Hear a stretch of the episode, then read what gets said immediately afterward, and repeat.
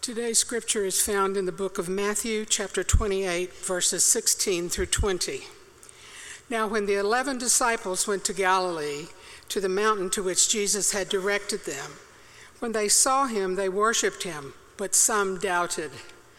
And Jesus came and said to them, All authority in heaven and earth has been given to me.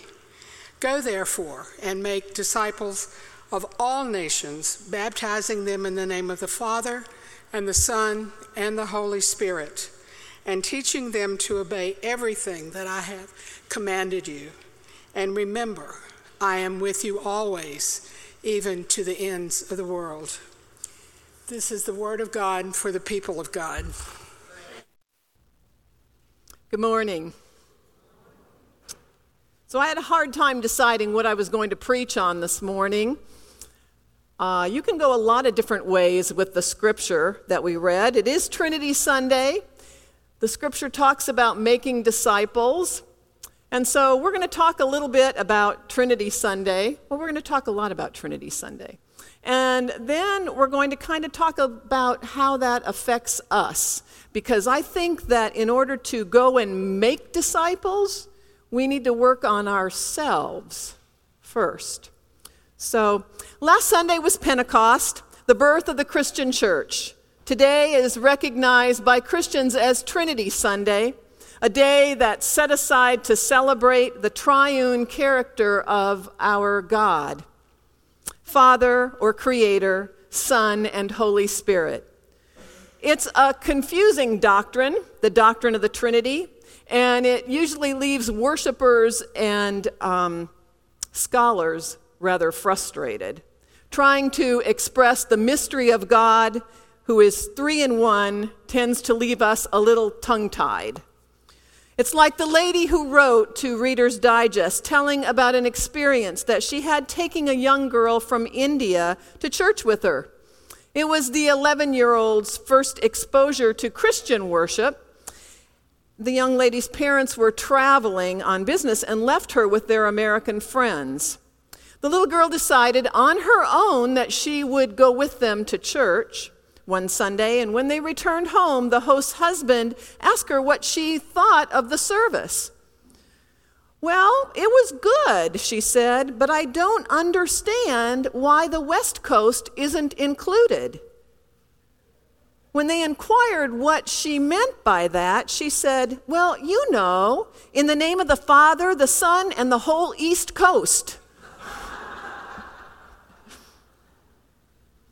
Yep, it is hard to understand, but we use those familiar words in the name of the Father, the Son, and the Holy Spirit, or the Holy Ghost, to baptize our children, to marry our spouses to bury our dead, and to celebrate our sacraments. These words are a part of the worship and ritual of every Christian body on earth. The symbols for the Trinity are confusing and varied also. The first representation of the three persons placed together was found in fourth century art and consisted of the hand, the lamb, and the dove. Another symbol for the Trinity is a circle inscribed with an equilateral triangle. But there's a British author called Sarah Maitland, and she writes Although many of us have grown up with St. Patrick's cloverleaf image of the Trinity, three leaves making up one cloverleaf, there's always room for new imagery as well. My favorite model of the Trinity is that it's like a child's pigtail. If the Trinity is seen like a braid, three equal strands, smoothly interrelated, there are some advantages. First of all, you can tear one of the leaves off that clover leaf threesome and leave the other two still related. But if you pull one of the strands out of a braid, the whole thing will collapse. So, if you're thinking about a Trinitarian God, this threefold revelation makes perfect sense. And obviously, the same thing applies. You can't have any two of the sources without the third, because the whole thing would fall apart. At times when braiding, she goes on to write, it's important to look at the whole braid and check that the hair has been reasonably and accurately divided into three. So, both the Orthodox churches of the East and the charismatic movement have suggested that perhaps the mainstream churches of the West have become too focused on Christ, the second person of the Trinity, making the pigtail somewhat lopsided. In the same way, I'd suggest that perhaps we'd allowed the strand of revelation in creation to get rather too skinny that God's role as creator and sustainer of the universe needs to be given some extra weight. Interesting thoughts by Sarah Maitland. All this should give us some hint into the workings of the triune God. God is whole, God is fully formed and perfect. But God, Father, Son, and Holy Spirit is also known separately. But they aren't lopped off parts that look incomplete, but individual parts that sparkle with their own purpose. The Trinity has been found to be a convenient designation for the one God self revealed in Scripture as Father or Creator, Son or Redeemer, and Holy Spirit or sustainer. God is really beyond the categories where we humans really understand and think. But what did the early church mean when it spoke of God in three persons? The word person came from the Latin persona, and originally it referred to the mask worn on the stage by actors in a play. Because of the masks, actors in the Roman theater could play several different roles, just changing their mask. And so God also plays several different roles on the stage of human history. God is creator, God is redeemer, God is sustainer.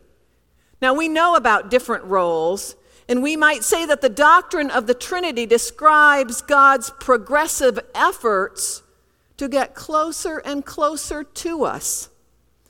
God seeks to be in relationship with us, and we can be in relationship with God, and we tend to be in relationship with God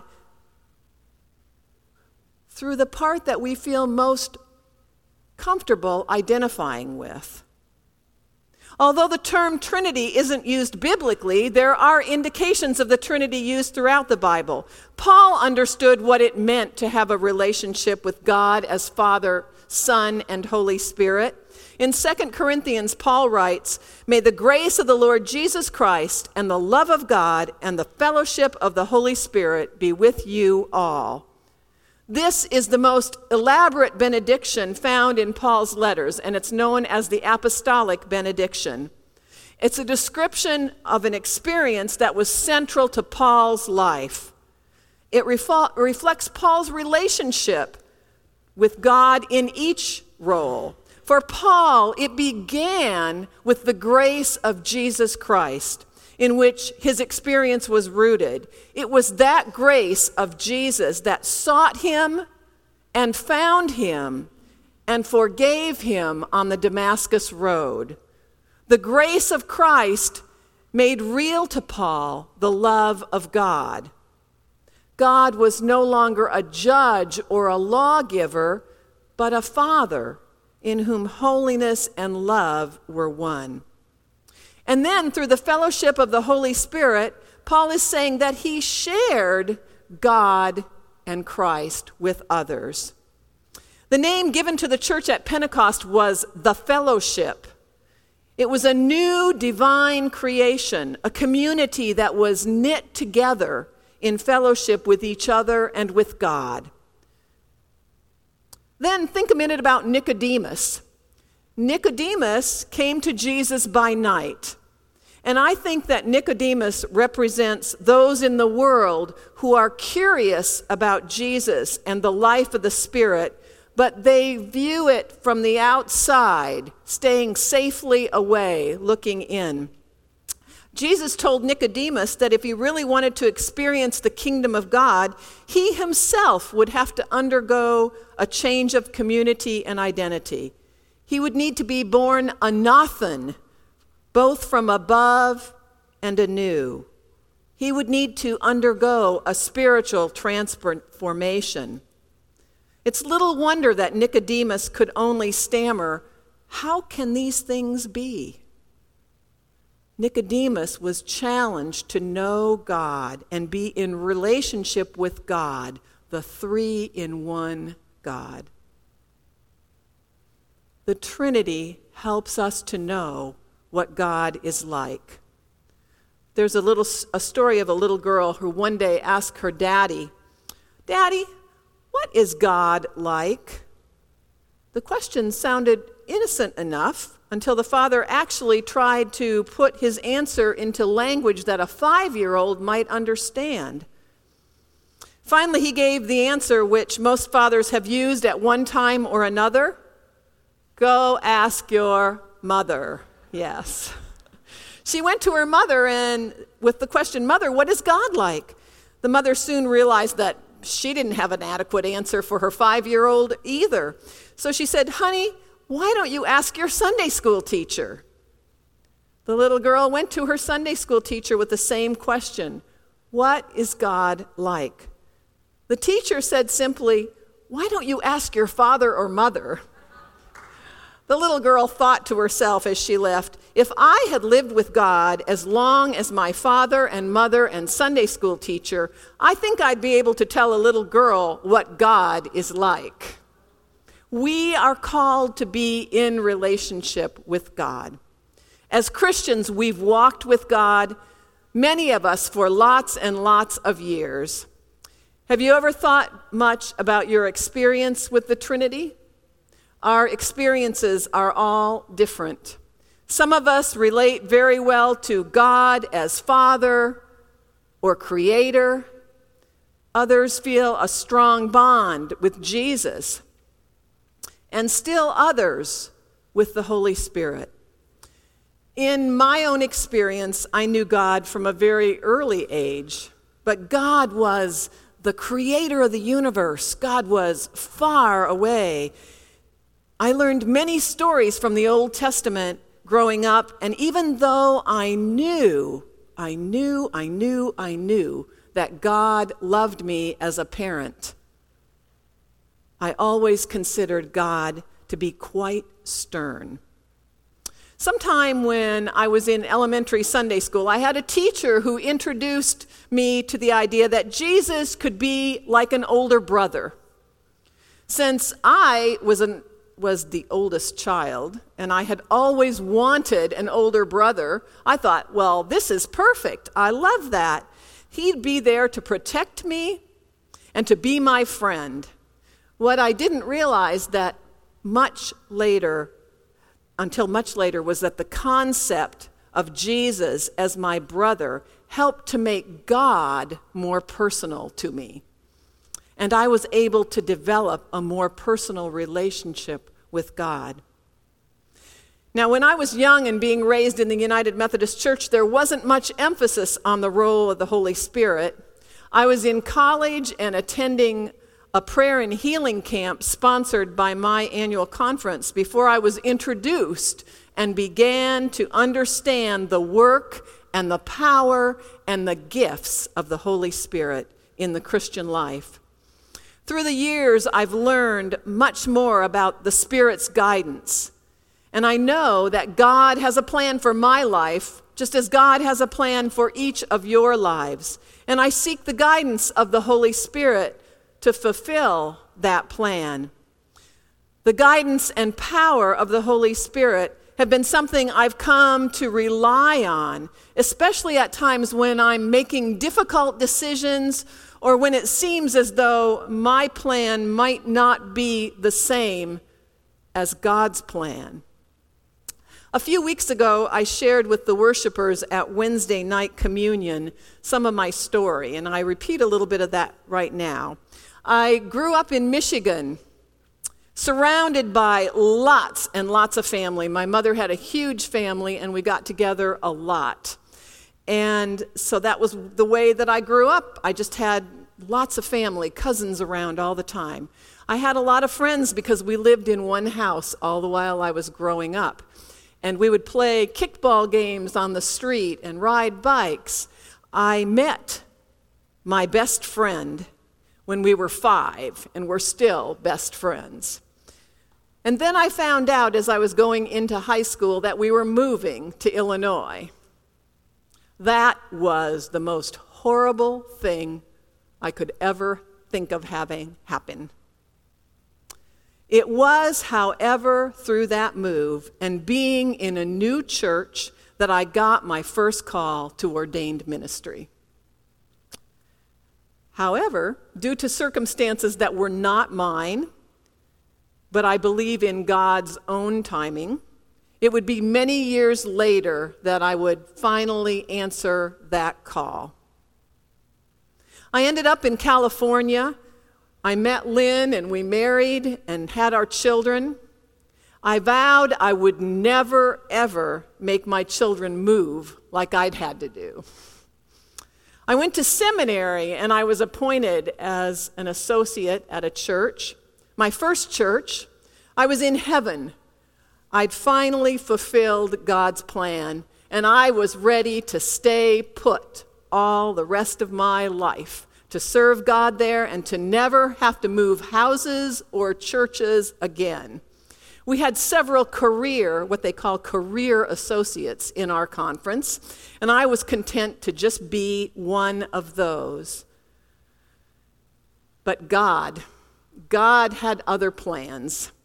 I received a call from the district superintendent who asked me to take an appointment as a solo pastor at a church about um, 30 minutes away.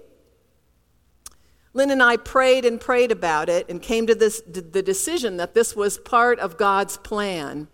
Our son had already graduated from high school and was in college, and our daughter was in her last two years of college. And I, I mean, last two years of high school. And I would not uproot her. So I commuted back and forth to the church every day so that she could finish her high school years where she was. And then we moved to Ramona, where I served. I planned on staying there at least 10 years. I loved the church, I loved the people. But then our son in law, Dave, was accepted at UVA to an MD PhD program. And you all pretty much know the rest of the story, don't you? So they came to Virginia for him to be a part of that program, and we knew at some point in time we would be relocating because our son at the time was in St. Louis Everybody was on this end of the country, so we would probably relocate.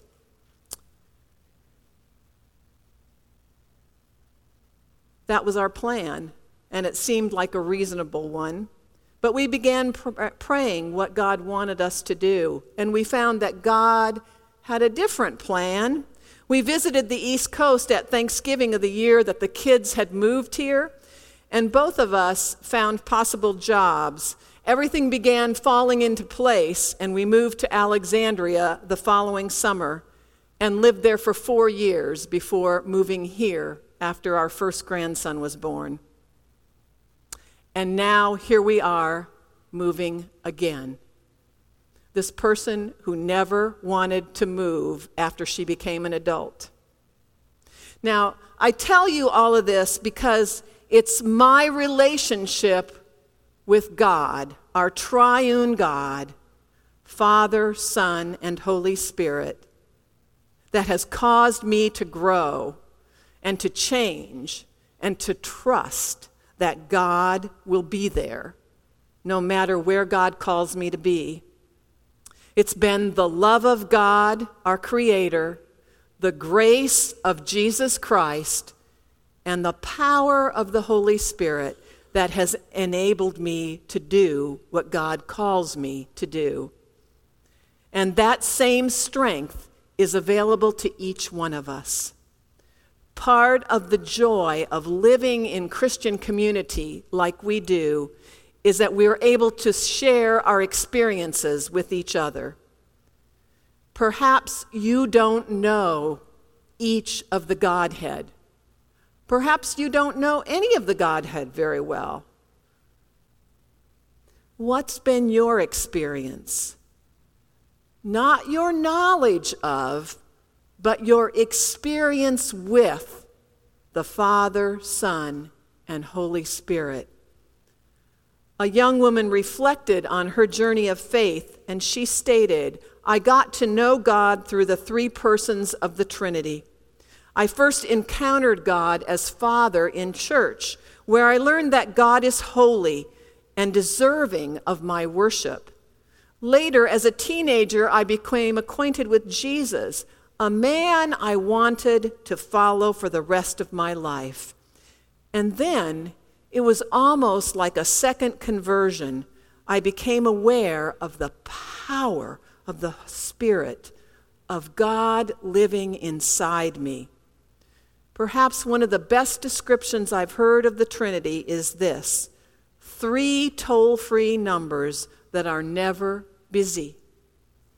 Our devotion to God includes all three persons Father, Son, and Holy Spirit.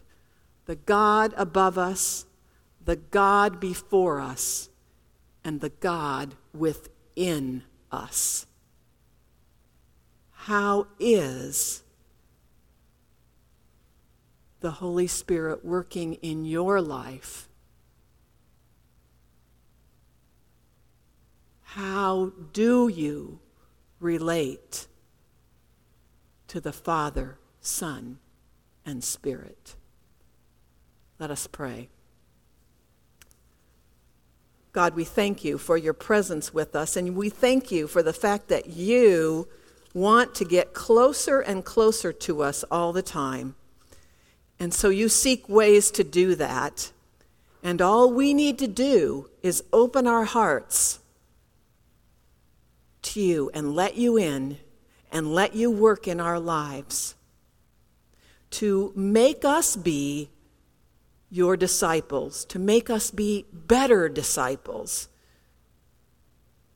so that we might reach out and make other disciples for you. Fill us with your Spirit now and always. Amen.